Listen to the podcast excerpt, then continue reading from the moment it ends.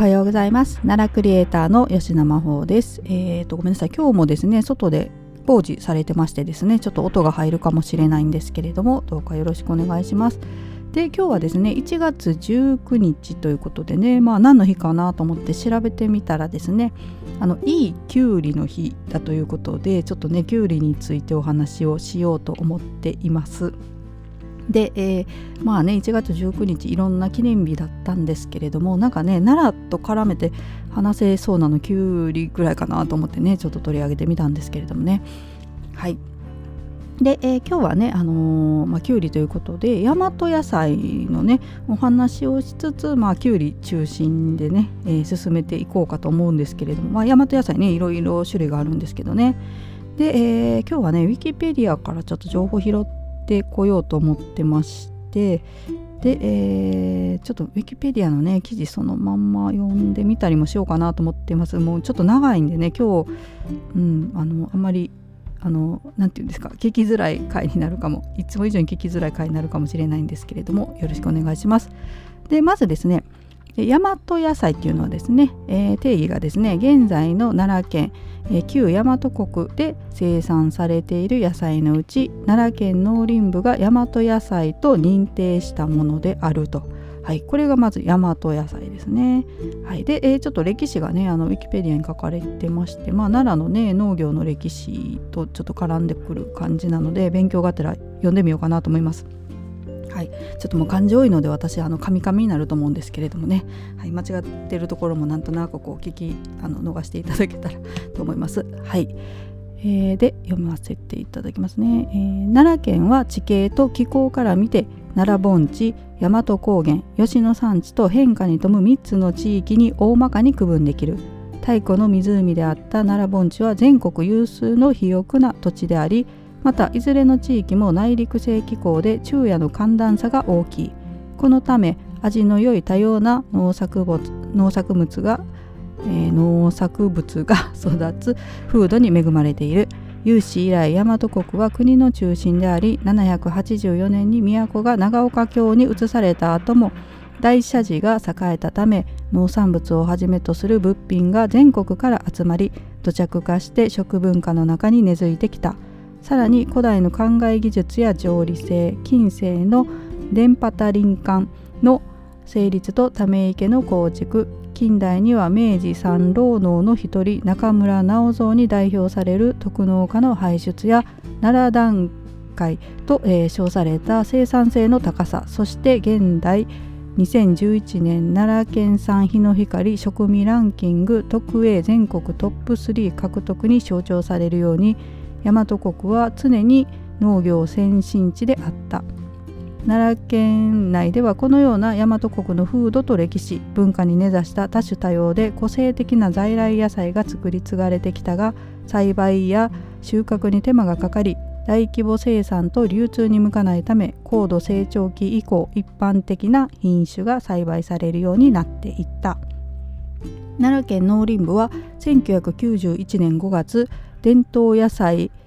伝統野菜産地育成検討会で大和マナと祝い大根の取り組みを開始。翌92年には宇田ごぼう丸ナスで奈良県経済連に補助を決めた。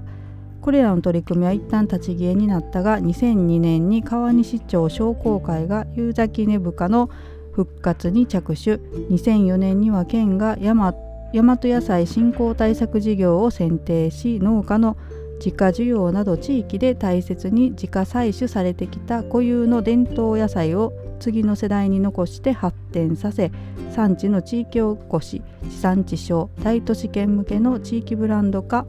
観光飲食産業への活用遺伝資源の保存などにつなげるという観点から2005年10月5日に在来種である大和の伝統野菜10品目と栽培等に工夫を加えた大和のこだわり野菜4品目を大和野菜に指定した。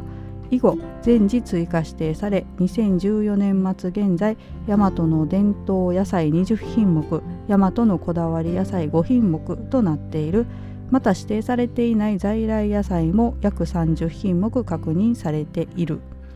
はいということでちょっと長くなりましたがすみません。途中やっぱり何回も噛んでしまいましたが。で、えーまあ、これね2014年末現在って書かれてるのでちょっと古い情報でね今もうちょっとしたらもっと増えてるかもしれないんですけどね。はい。ちょっとあの古い情報で申し訳ないんですけれども。で、えー、今日はねまあきゅうりいいきゅうりの日なので、えー、中でもねあの本当に大和の大和野菜ってねたくさんありますので、えー、全部喋るともうえらいことになってしまうということで今日はきゅうりに絞ろうと思うんですけれども。えーまあ、あの大和野菜の中でね今お話ししたようにですね、えー、大和野菜の中にもこういろんな区分がありましてまず大和の伝統野菜というものとあと大和のこだわり野菜、はい、がありますねで、まあ、まだあの指定されてないあのものもあるということなんですけれども、えー、まずきゅうりのね大和の伝統野菜の、はい、方から見ていこうと思います。で、えー、大和の伝統野菜に指定されているきゅうりっていうのはあの2種類あります。で、えー、まず、あのー、大和の伝統野菜をねちょっと説明まず最初しとこうかな、えー、大和の伝統野菜っていうのはですね奈良県農林部によりまして、えー、戦前から奈良県内で生産が確認されている品目であることとあとえー、地域の歴史文化を受け継いだ独特の栽培方法により味香り形態来歴などに特徴を持つものと、はい、定義されているということですね。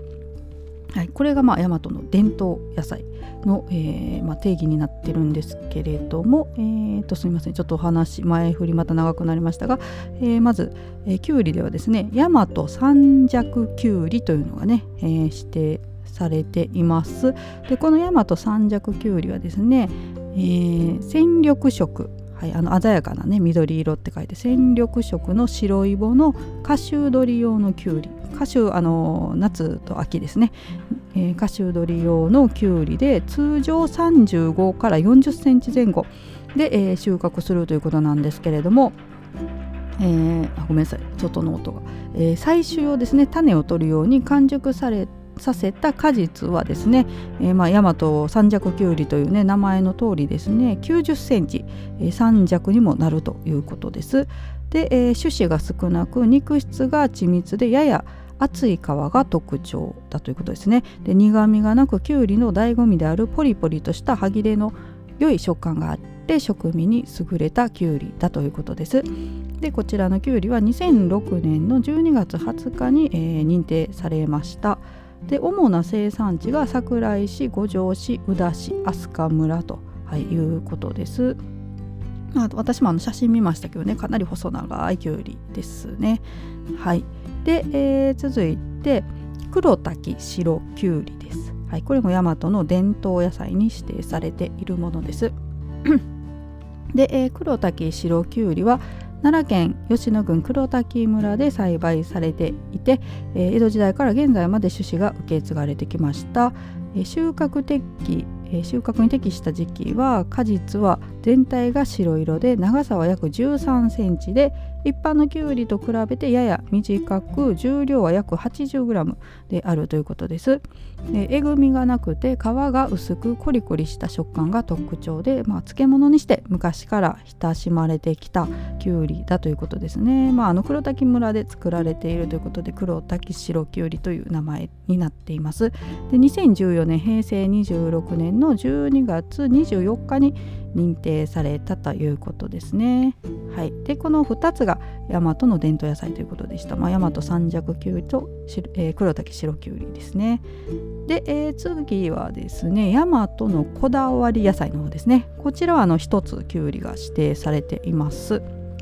でまず大和のこだわり野菜っていうのはですね、奈良県によって栽培や収穫出荷に手間をかけて栄養や美味しさを増した野菜や本県オリジナル野菜などと、えー、定義されているということです。はい、できゅうりなんですが、えー、こちらはですね半白きゅうりという、はい、きゅうりが大和のこだわり野菜に指定されています。はい、で半白きゅうりは、えー、皮の繊維質が強く生食、えー、生ですね生食より漬物に適した品種だということです。県内固有品種では黒滝村で江戸時代に栽培が始まったとされる先ほどね紹介した白きゅうりですね、えー、黒滝の白きゅうりが知られますが本来関東特産の半白きゅうりは大正時代に堺に伝わった際栽培方法を学んだ現在の葛城市周辺の農民が地元で広めたという、はい、という歴史があるということです。で2005年えー、10月の5日に、えー、認定されています。平成17ですね。ごめんなさい。10月5日認定されています。はい。こちらがですね大和のこだわり野菜ということでまああの産地がね今お話ししたように葛城市が産地となっているということです。半白なのでね半分白いというちょっと不思議なきゅうりですけれどもね。はい、で、えー、最後に、まあ、きゅうり関係だとこれで最後になるんですけれども、まあ、未指定の大和在来野菜というのがありましてですね、えー、こちらは、えー、花丸きゅうりというのがね指定されています。で、えー、まあこれね未指定の大和在来野菜ちょっと記述ねあの説明はなかったんですけれども、えー、この花丸きゅうりっていうのはですねえーと花がついたままの3センチほどのきゅうりということです。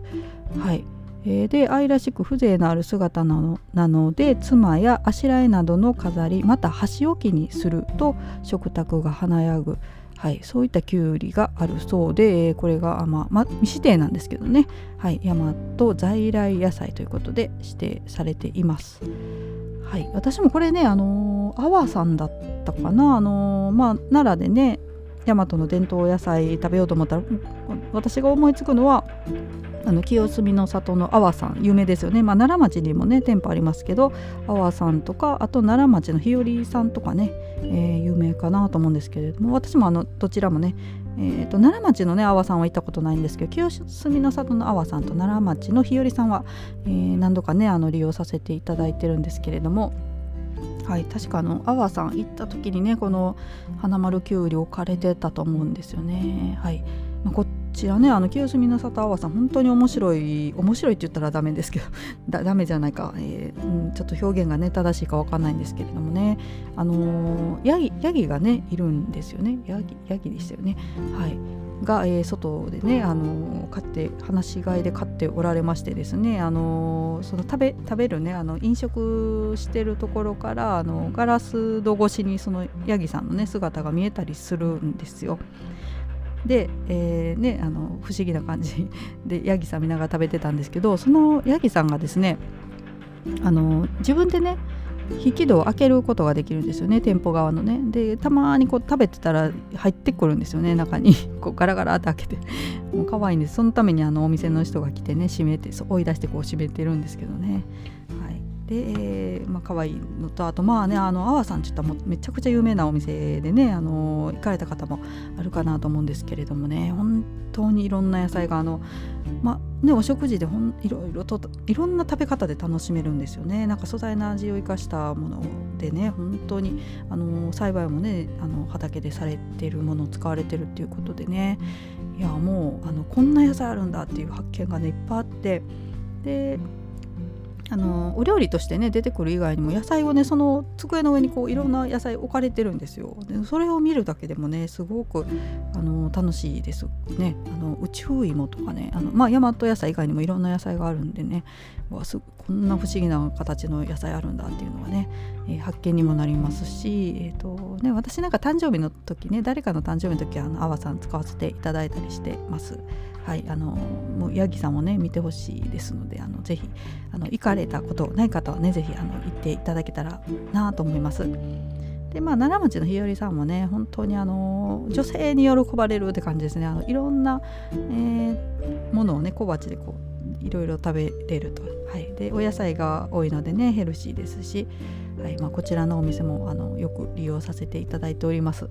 はい、えー、というわけで今日はねあの、まあ、いいきゅうりの日というところからですね、まあ、大和野菜のことをお話しさせていただきました。はい、ちょっとまあ工事の音ねかなり入ったかもしれないんですけどね、えー、すいません。でちょっと途中ねあの読み間違いもあったんですけれども。はい。えーね、このウィキの情報ちょっとね2014年とか書かれてて古いのでねもしかしたら本当にあのまた新しい情報がねちょっとあって、えーね、古い情報で間違ったことを話した場合もねちょっとあるかもしれないんですけどねはいえーと というわけで、えー、最後うまく締まらなかったんですけど、えー、今日この辺で終わりたいと思いますそれではまたさようなら。